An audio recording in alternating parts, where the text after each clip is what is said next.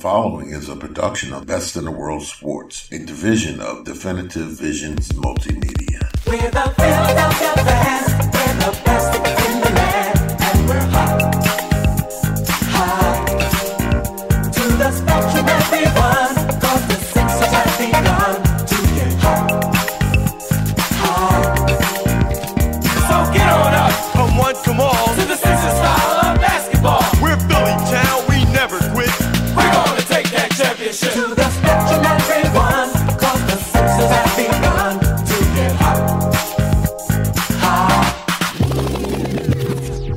Y'all, bring it in. Another episode of 83 Til Infinity. Thank you for rocking with us.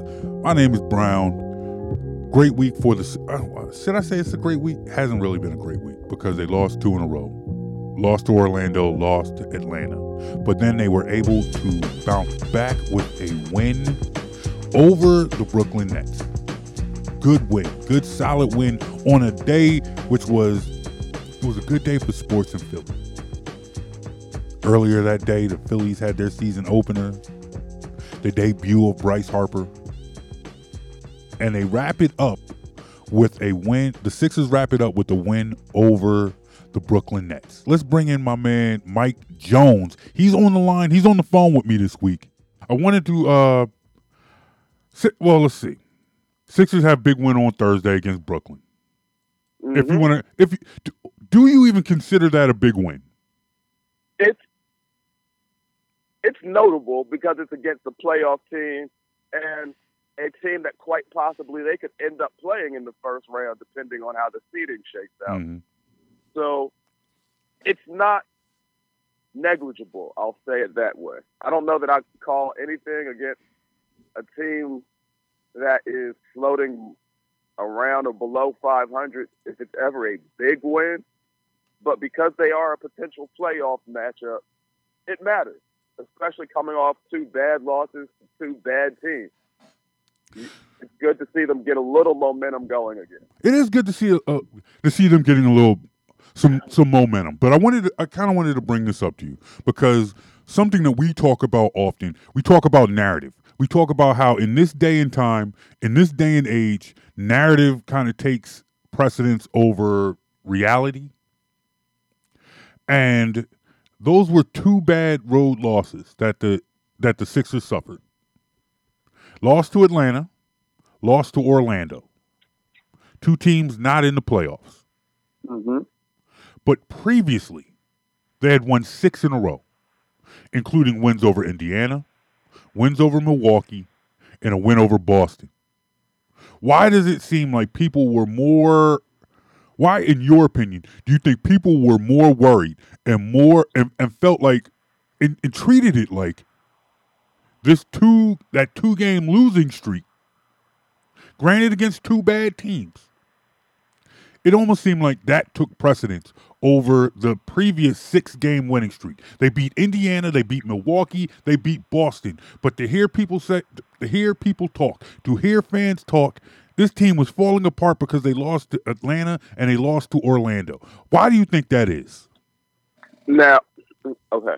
Do you want me to be honest, Yes, or do you want me to be very honest? I want you, look, we got time. I want you to be very honest. I want you to go in. All right. Now, see, you've heard me say this before, and there's no tactful way to say it. Basketball fans are idiots. so, expect, so expectations are going to swing wildly, and reactions are going to be more emotional than logical. But let, let's look at it for a second. You just laid it out. It was a six-game win streak, and they've won their last four in a row against playoff teams the loss to Atlanta coming off that six game win streak in a week where you beat Milwaukee and Boston, probably two of your, definitely two of your three biggest rivals in the East. The Atlanta game, you were primed for a letdown. That's almost what I would consider a scheduling loss, where you play two very tough opponents in, a, in the same week, and then the third game is a team who's out of the playoffs you're primed for a letdown. You're primed to kind of take the night off to rest almost when you see a game like that, especially with a young team like the Sixers. Who your best players don't necessarily understand how to come out and bring it every night and maintain that level of emotion during a 82 game season. The Atlanta game, that loss didn't surprise me, especially if you factor in, if you remember the conversation we had with Anthony Gilbert from NBA.com, Hoops mm-hmm. Mag, right after the trade deadline. I'm sure you remember the oh, conversation. Oh yeah. But we talked about it then that what I called a hole in the Sixers personnel wise with a lack of ability to defend penetrating quicker guards. And that is also, I think, a factor in those two losses. The loss to Atlanta, you're dealing with a he's a rookie, but he's still a small, quick guard in Trae Young. Those kind of guards are always going to give the Sixers trouble. And if they're in a game where they come out flat, not fully energized, not fully engaged, that's a matchup I thought would give them trouble. And the Orlando loss, while it wasn't necessarily the small, quicker guard, you are already de- defensively deficient in the backcourt. And then Ben Simmons sat out that game. At which point, if you look at the Sixers backcourt without Ben Simmons in it, JJ Redick is a professional. He's a great shooter. Defensively, he is at 34 years of age a liability. And once Ben Simmons out the lineup, you're looking at 30 plus minutes of TJ McConnell, Shake Milton, who hasn't even been in the NBA a majority of the season, spent a lot of time in the G League, or yeah, the G League. And at that point, your backcourt is somewhat less than your typical NBA backcourt. So the loss to Orlando is understandable. While not, it might not be enjoyable. It's understandable. I want to talk to you. You you mentioned Shake Milton, and I'm hearing a lot of people, a lot of people want Shake Milton to get more playing time. Are you? Do you fall into that crowd, or do you think that's just somebody wanting some, somebody wanting something different? They see that we we know what we get with T.J. McConnell. We know what we get with J.J. Redick. So they see Shake Milton do have some success in the G League and think he's a good young player. Do you think people are overvaluing him right now? Overvaluing, yes, but if you were because of the, some of the things I just mentioned, when we're talking about the Atlanta loss or the Orlando loss, Mm-hmm. with the Sixers still having some deficiencies in the backcourt, needing someone who can defend smaller, quick guards, and at the same time still be a threat to make a shot, which is McConnell's problem. He can defend, but he's not a threat to score. So if you put him out, put McConnell on the court for 30 minutes, that's 30 minutes of a player who's just not a threat on the court. Whereas Shake Milton can make a shot. He's got a lot of work to do, but because of that hole the Sixers have personnel wise, Sixers fans are looking, reaching for anything that could possibly fill that void going into the playoffs, knowing that this is not the time of year where you can just go to the free free agency or you know the tr- the trade mill and pull something off. Shake Milton could quite possibly be the Sixers' best hope to fill that void. So you you would like to see more Shake Milton going down the stretch? Is are you are you fall? You're falling into that line. You're falling into that uh, category. Going down the stretch of the regular season, Yes. I I am quite on board with giving him some minutes just to evaluate whether or not he is an option for five, ten minutes in a game in the, during the playoffs. Okay. So, because as of right now, it looks like Shake Milton does not fall into Brett Brown's playoff strategy. It seems So, like, at- like- right now, no, it does not seem that way. and that doesn't surprise you. no, Okay, but, because he's a young player, yeah, because he's a young player, just came up from the G League. I just feel like sometimes people just get wrapped up in, you know, they get wrapped up in indifferent. Is Mhm. when you get used to something, when you get used to something, you you want different. I feel like 10 to 12 minutes of TJ McConnell is fine. I feel like when you're getting 10 to 12 minutes of TJ McConnell, everybody loves TJ McConnell because he's scrappy, because he plays good defense, and in 10 to 12 minutes, he might hit a shot or two. When you're when you're getting 30 minutes of TJ McConnell, you're getting 30 minutes of TJ McConnell. And in 30 minutes you can see all his deficiencies, you can see all his issues and all his problems. And it's like that's when people are like, "Oh my God, why is TJ McConnell out there so much? Why is TJ McConnell playing so many minutes?" And I'm like, the answer is obvious. The answer why TJ McConnell is playing so many minutes, the answer is in street clothes on the bench. You know, mm-hmm. it's like you're not going to get 30 minutes of TJ McConnell when Be- when Ben Simmons is playing, unless Exactly. unless it's a 40 point blowout. And at 40 point, if the Sixers are beat, beating somebody by 40 points, are you really complaining that TJ McConnell is getting too many minutes? Not at all. Exactly. Exactly. And this whole thing about Shake Milton, and it's like, I'm not against Shake Milton. I just feel like I haven't seen enough of him yet to warrant all the excitement. And that is not to say that there isn't room in, over the next, what, seven games to change my mind, to change my opinion.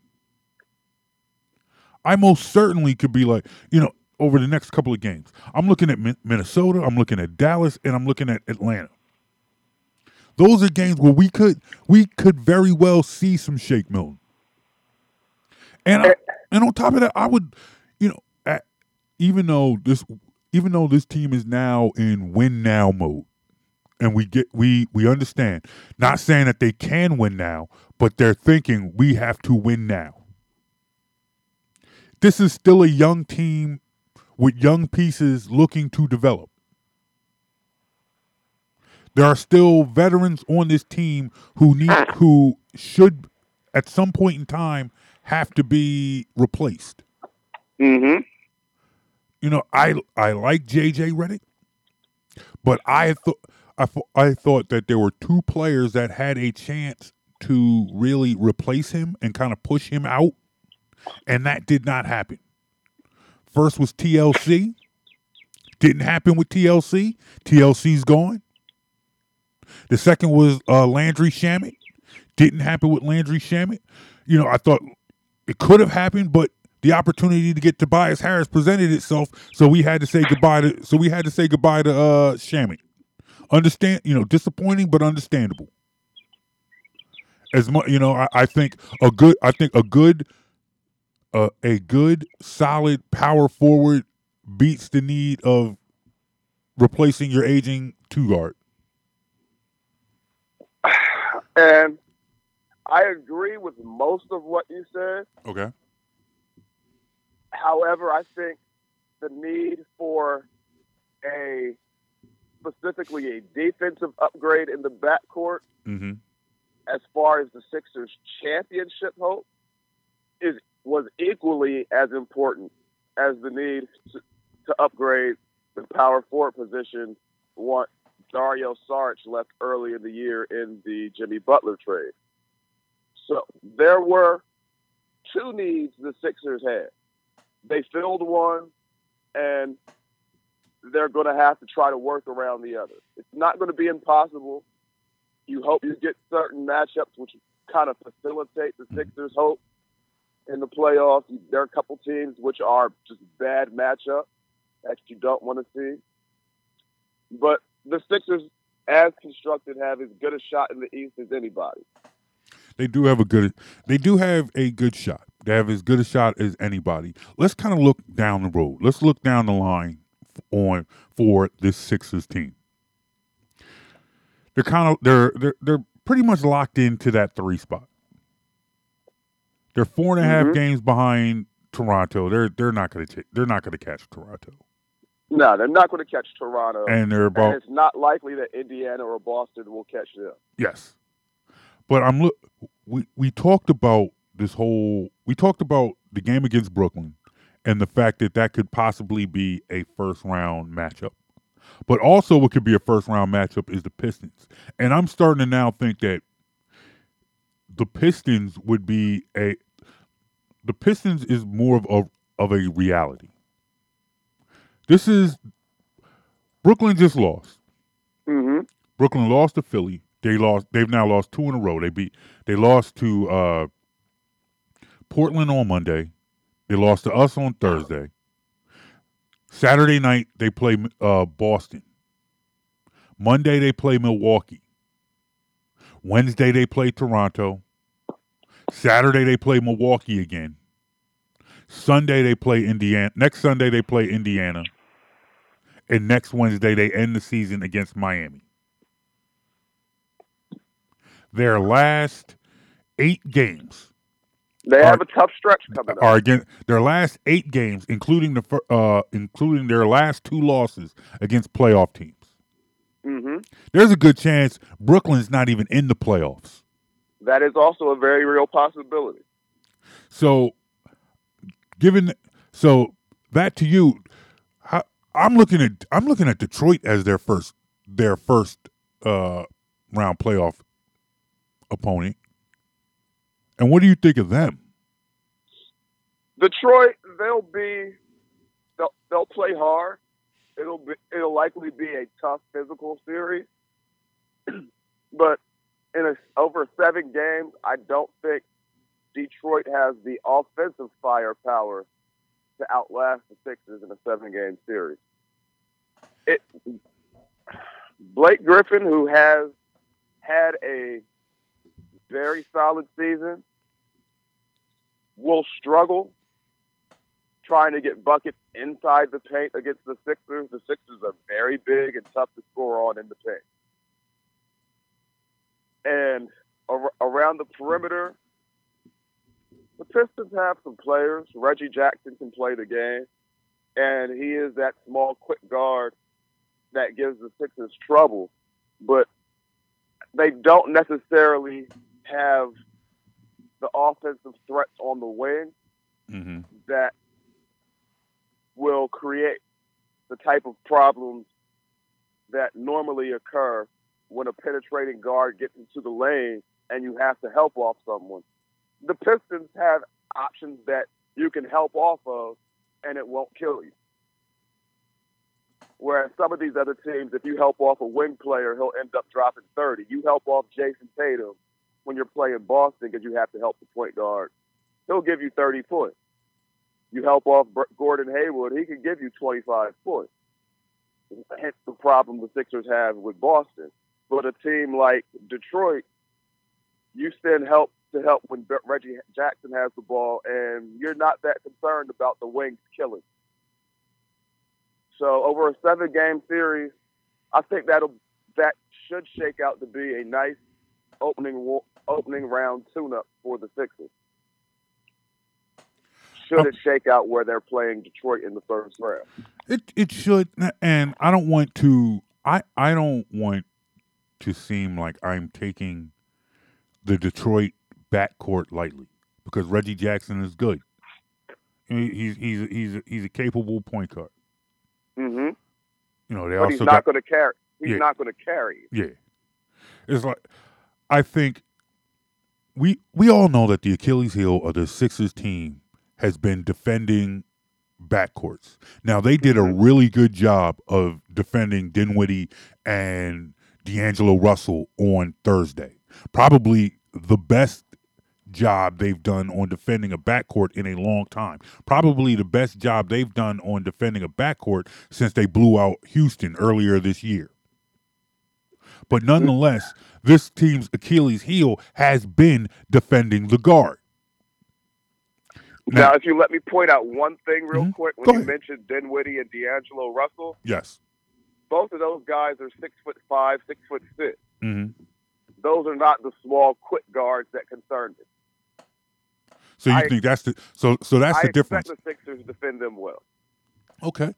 Now, now that that is a very good point. So you so what you're saying is, although Brooklyn can be a dangerous team, I mean they split the, they split the season series with the Sixers, two you know two Yeah. games each.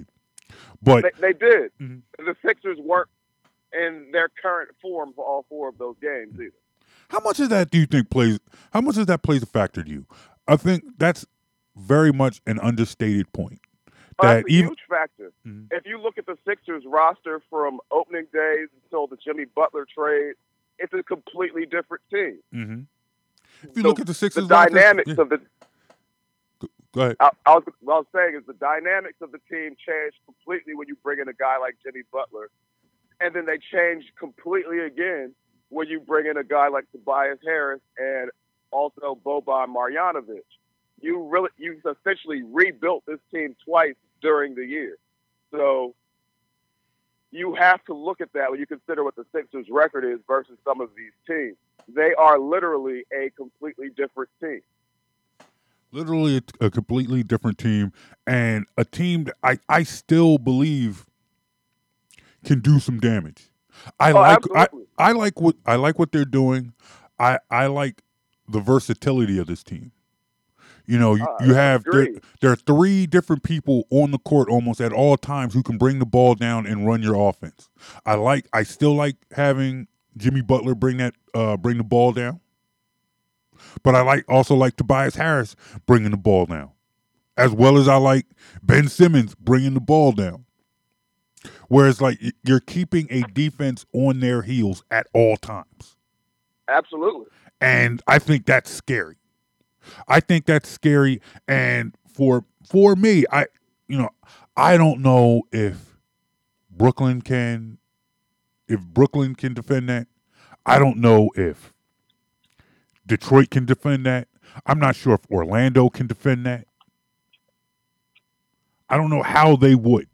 Now I'm looking. Now I told you about Brooklyn's schedule: Boston, Milwaukee, Toronto, Milwaukee, Indiana, and Miami. Mm-hmm. Orlando's got a pretty tough schedule as well. Indiana, Toronto. Now they got the Knicks and they got Atlanta. But then they're at Boston, two games on the road, at Boston and at Charlotte. And Charlotte's not, and, and Charlotte's uh they're mathematically still in it, I believe. Yeah. yeah, yeah, mathematically they're still in it. So you're looking at a first, you know, it's looking like it's right now. It's looking like it's going to be Detroit, but it could also be Brooklyn. Although I think Brooklyn, there's a good chance Brooklyn will fall. But it could also be Miami, and that means Dwyane Wade in his last his his last series. Now I understand they beat him in five last year, but do you even with even with Dwyane Wade's advanced age, do you put him in the type of guard, you know, him in that category of the type of guard who could hurt the Sixers? In stretches, yes, Dwyane Wade can and has hurt the Sixers in the past. But with his knees and his age over a seven game series, Dwyane Wade could possibly win two games for them. Two. You see, so if it was Sixers, Sixers, he you're saying Sixers and two. I'm saying if it goes six games, the Sixers win 4 2, I wouldn't be shocked. Okay.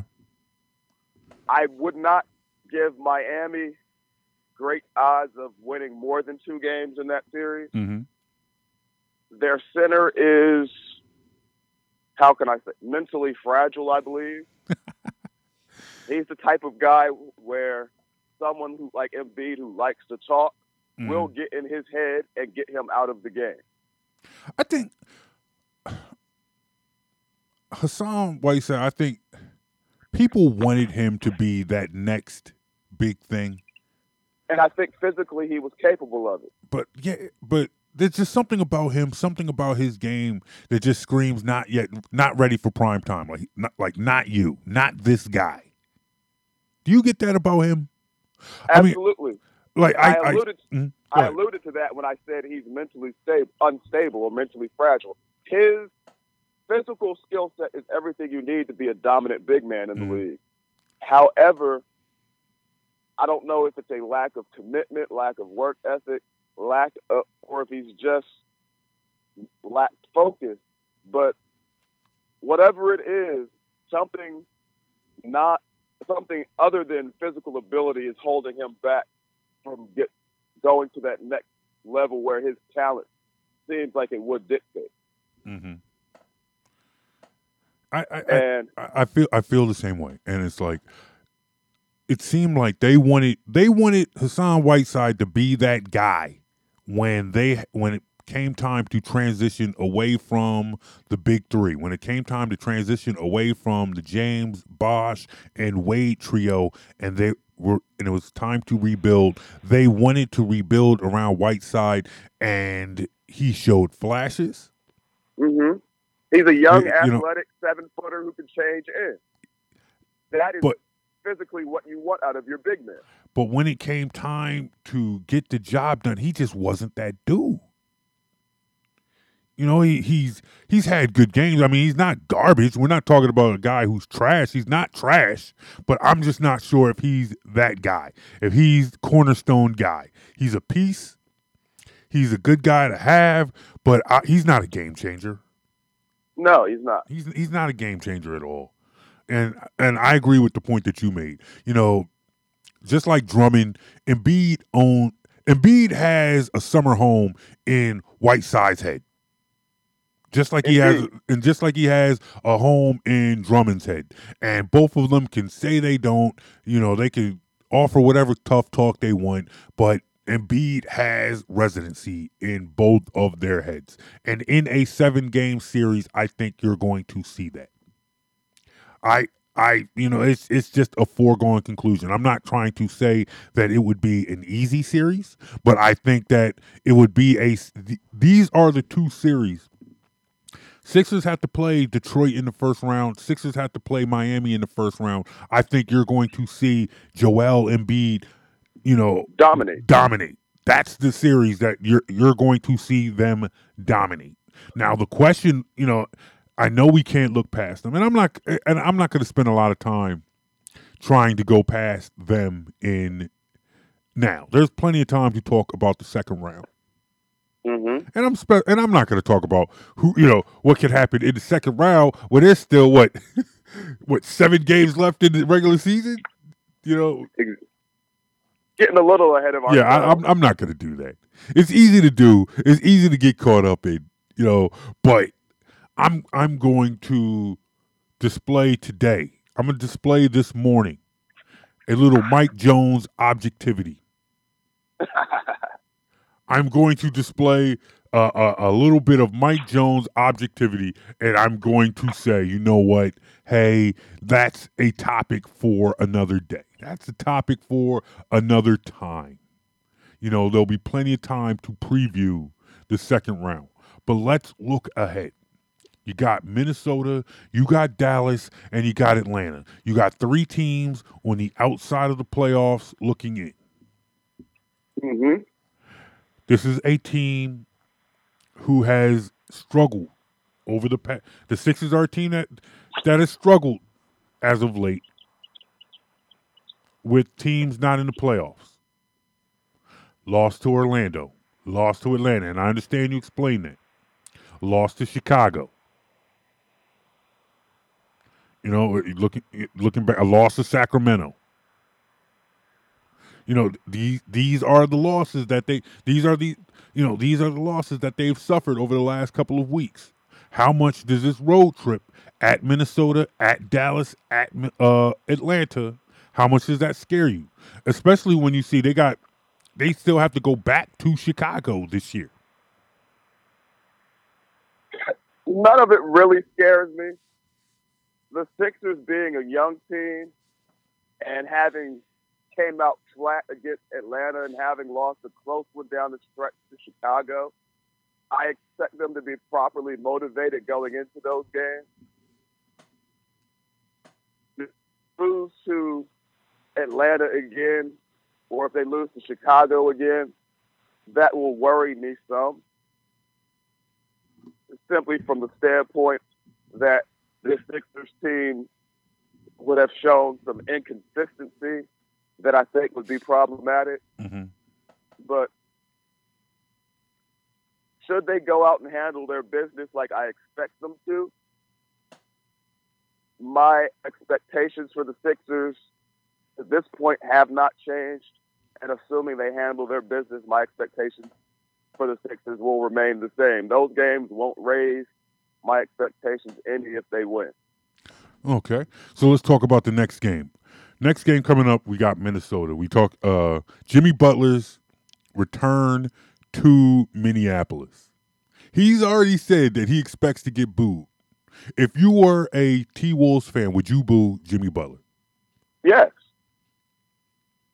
You would boo, you would boo Jimmy Butler? If I signed a guy, he's on my team for a year and a half and says, I don't want to be here anymore, I'm probably going to boo him too.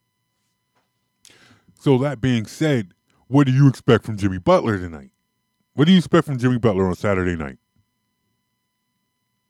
Now, see, that's a tough question because with the Sixers, especially since Tobias Harris has come in, Jimmy Butler has almost been going out of his way not to be extra aggressive on the offensive end.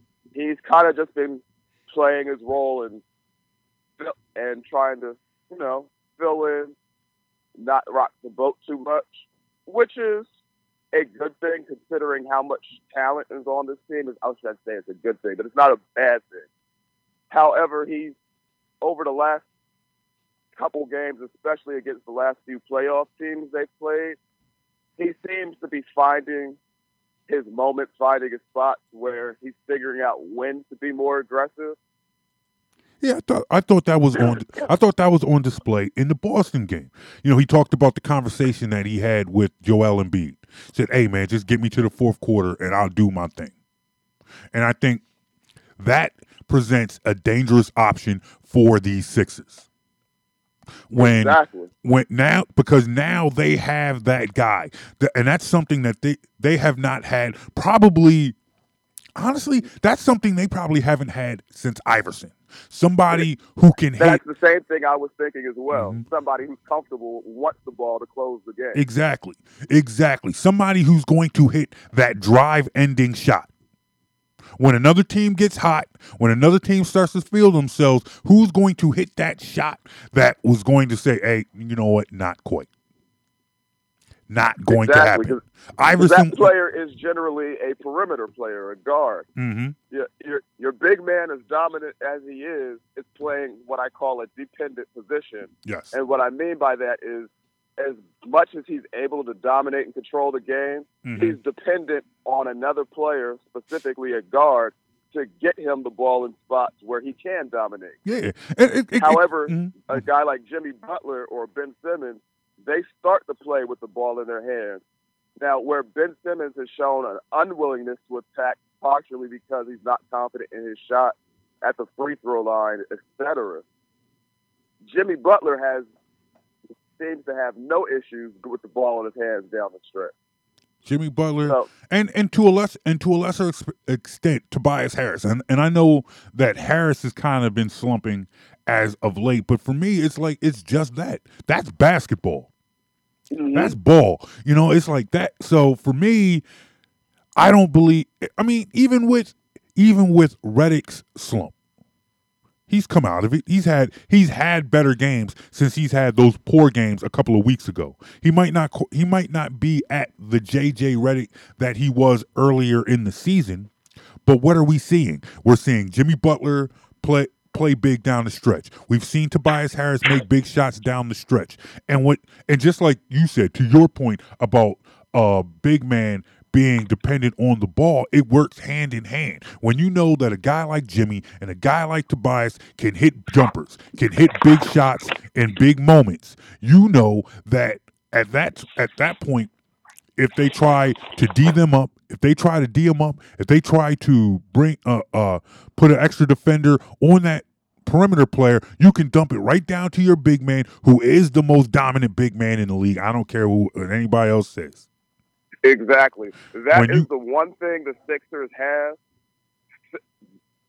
different than any other team in the league, ex- excluding Golden State. Mm-hmm. You can put a starting five on the court where everyone is a threat to score 20 points on. So you can't ignore or double team off of anyone too much, which often is going to leave Embiid with single coverage. Exactly. Jo- Joel Embiid with single coverage can't be guarded by anyone in the NBA. No, you can't. No, you, you can't. And he and, and uh, There are players who Mhm. play him better than others, but mm, like for example, what's in Boston? Why, why is the guy's name Horford. Horford plays yes, well. Al Horford. Yeah. He's a guy who plays Embiid tough. He gets into him. He gets physical when he's defending him, and he's frustrated Embiid at times. But one on one, no one's going to stop him. Not at all. No one's going. No one is going to stop him, and I feel like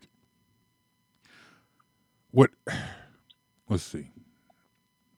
I'm trying to put this in the right words because it's like it's you're the you're the objective guy. All right, you're the objective guy. I'm I'm the fan. So I don't want to gush too much over Embiid right now because it's easy. But I think with the pieces that they have put around him right now, and I feel like right now in my lifetime, the job, and I'm not, I'm not, I'm I'm trying to keep my words. You know, I, I, I'm trying to monitor my words, but I feel like this so far this season, the direction that they're going, this has been the best job the Sixers have done of building around a superstar since they got Moses for Doc. Oh, absolutely. Now, You know, this this this is a this is a level of building around a superstar that Barkley didn't get and that Iverson didn't get. oh, Barkley absolutely did not get it, and And they tried with Iverson, it just didn't work. now that's what I was about to say. Iverson, they tried with. Mhm. But Iverson's unique skill set made it extremely difficult to try to find the type of players you need to actually build a contender around him. Okay. It was, and that- that's one we could save for another day. Yeah, no, But I understand. Understand. but Iverson was a very unique player that would have re- required a special type of cast around him to truly be a championship team. Now, as far as these current Sixers, they absolutely have done a masterful job of putting talent around their centerpiece in Joel Embiid. But since we're talking about this, let me ask you a question. Okay. Would you, under any circumstances, ever consider trading Ben Simmons? Yes, I would. I would consider it, and it's funny. I have. I have a friendly wager with Sixers pre and post game host Amy Fadool over Ben Simmons' future. I but I would say and, um, and I'm hoping to get her on the show so we can talk about the parameters of our wager.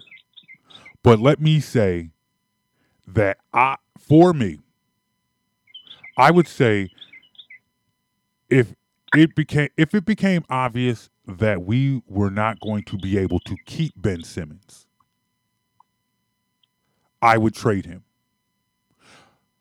If that if you're taking that off the table, Yeah, take, you- if take you're him wanting to take him not wanting to be here off the table. okay. Strictly talking back to basketball X's and O's, how the team fits together. I, honestly, you think Ben Simmons is off the table? I think Ben Simmons. Are you asking me? Are you asking All me personally or as a fan? Look, because because um. All let right, me- let me throw out a hypothetical for you. Okay. Say the Sixers lose in the second round of this year's playoff, Okay. and you see something similar to what you saw last year against Boston, where they're essentially able to take Ben Simmons out of the game. Do, would you say prior to the draft, Phoenix calls you and says, "We have this top three pick. We'll give you this top three pick and Devin Booker for Ben Simmons and Mm. a couple future picks." Would you Mm. be interested? Yes. I would as well. If I could Yes. get a say in the number two pick and Devin Booker, I would absolutely trade Ben Simmons and draft John Morant. And I think that would give me a more balanced lineup with Embiid in there, more and better spacing. I think. Well, I, I will put it to you like this: for me to be sold on a deal like that, I feel like Ben Sim, given everything, given everything about Ben Simmons, Mhm. everything. Ben Simmons is still a now guy. Ben Simmons is a guy you plug in, and he will get you stats. He will get you production now. Absolutely. So for me to trade Ben Simmons with the team that we have now, with the team that is in win now mode, you need a you need to be able to plug in players who can then you know you don't need to take a step back. You don't need to necessarily you don't need players to say, "Hey, we hope that they can they can be this." I think if you need to be able to you need to be able to hit the ground running. So if you're trading Ben Simmons, if you're trading Ben Simmons, you need to be you need to move without with potential to to do better things, but you also need to not lose a step. And I This think that I'm sorry, go ahead. that was no. I was saying that is specifically why I mentioned the hypothetical that I did Yeah. with a team like Phoenix. Devin Booker's a guy who has proven he can get buckets in the league. He scored Yes. 50 points twice, I want to say, in the last week. mm-hmm. Two straight And then, hmm But I, I guess well, let me let me ask you this before before you go on because because I I know you, I mean you're a ballaholic. You know you're twenty four seven ball. What would you say if somebody said Devin Booker is is is Iverson 2.0? He'll get you a whole bunch of buckets on garbage teams. He gets you 60, you know, 50, 60 points a night on teams that are crappy. He wants the ball in his hands. He doesn't make his teammates better. What would you say to that criticism? well, number one, I would say as playing off the ball rather than a point guard, he's my number one concern for my off guard offensively is getting me buckets. Okay. Um, I'm not. I'd also be looking at in a deal like that, potentially bringing in a future superstar point guard to run the offense and make everyone better. hmm Which is why I mentioned the specific hypothetical that I did. A guy like John Morant has everything you need to be a stud NBA point guard. Should you be able to bring him in with a package like that? I Ben Simmons is a guy who I firmly believe is a star and on his way to being a superstar. It's not in me saying Ben Simmons isn't good or anything like that. hmm No, But- I understand. But it's about But- make it's about making the team better. It's about making the team better and what Exactly. what players bring. You know, I I feel like Devin Booker and the number three pick uh, and a and a top three pick. That is the type of that is the type of deal that I think people would accept. Yeah, because you know when, when you know because sometimes you know you have to you trade for assets in the hopes that asset you know that your assets pan out. hmm You know, part I- of it is talent, but part of it is hoping that they fit the fit works as well. Mhm. But sometimes I feel like there are trades that you can make that, like you need to be able to see the direction of a trade, and I don't think that that happens enough. You know, you've seen what Devin Booker can do, and you see what Morant can do. hmm You see, you know, their body of work speaks for themselves. So those are the types of deals that you make, and it's like, okay, you know, all right, I see what's happening here. I see what's happening. I see what's happening here. So yeah, you know what? I would do it. Okay. I, I, And I, would. I would do it. You know, it's like, and and but it's like, it's not like I will. I'm I'm in a rush to push Ben Simmons out the door. and neither am I. I. I was hmm. about to make that clear as well. That's not what I'm saying as well. I just wanted to illustrate the point to people that he's not untouchable. Should you know the the Sixers not out of options going forward? Should this prove to not work as the way we think this year? Not at all. Not at all. All right. So as we get re- as we get ready to wrap this up, as we get ready to wrap this up, real quick, let's let's take let's take one last look at their schedule. We got Minnesota on Saturday, Dallas on Monday, at Atlanta on Wednesday. 3 Mhm. games, three teams not in the playoffs. 3 and 0, 1 and 2, 2 and 1. I'm expecting three and zero, Mhm. possibly two and one. Believe it or not, but the one possible loss I see is Atlanta again. Would you be worried they lose to Atlanta twice down the stretch? Depends on the loss. hmm I mean, they lost on the last second shot. Last second Oh. improbable shot, which honestly was probably defended as well. as Trae Young just hit a really big shot. Yeah, Trae Young Right. hit a big shot, and it's like I like Trae Young. You know, I, I thought pe- people, I, I like Trae Young. I think thought people thought he was undersized coming out of college. That was a knock on him, and that probably moved him back down in the draft a little bit. I, you know, I like. I think he's playing himself into the rookie of the year category. Where I thought, you know, a lot of people thought it was just a foregone conclusion that it was going to be um, Luka Doncic Yeah. Dallas. yeah, they thought it was going to be Don Doncic, but Trae Young has put him. He's forced himself into that conversation, and he hit a big shot. And you know what the Sixers can. You you know the Sixers struggles against smaller, quicker guards. hmm So, look, the fi- look. You're not going to tell the the F three B coalition anything. There are people who want to fire Brett Brown.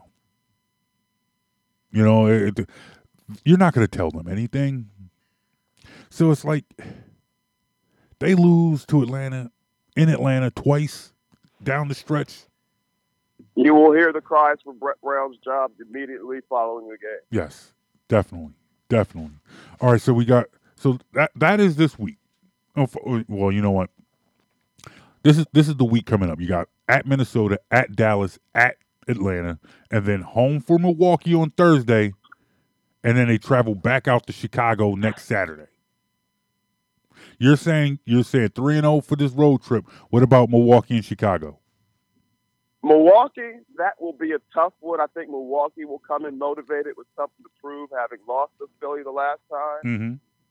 But Milwaukee also has a couple injuries to a couple big men, Yes. and Brook Lopez is in the lineup, but Pau Gasol and who is it? Uh, Mirotic Yes. are both out, possibly for a couple weeks, maybe as much as the remainder of the regular season. Mm-hmm.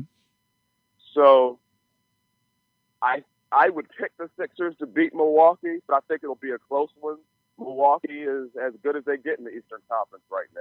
Definitely, definitely. Ladies and gentlemen, that's been my man Mike Jones on the line with me. Once again, you can hear me and Mike Jones. We talk Lakers, we talk March Madness on the latest edition of Offense, Defense, and Discourse. That comes on every Friday morning at Free Agent Radio at freeagentradio.com. That's at 7 a.m., 7 to 9. And then on Seattle Hip Hop Radio at 12 noon. You can also hear it here on PhillyGoFlow.com every Saturday night slash Sunday morning, however you're looking at it, at 2 a.m. All right. Now, if you like this podcast, you feeling this podcast, you know you can always check this. You can always check this out. You can hear this on SoundCloud.com slash BITW Sports, or you can hear it on Apple uh, Apple Podcasts and iTunes. Just search "Best in the World Sports Report." You guys, I want to thank you guys for rocking with me today. Thank you to my guest Mike Jones. We will check you out next week. Peace, y'all. Have a good day.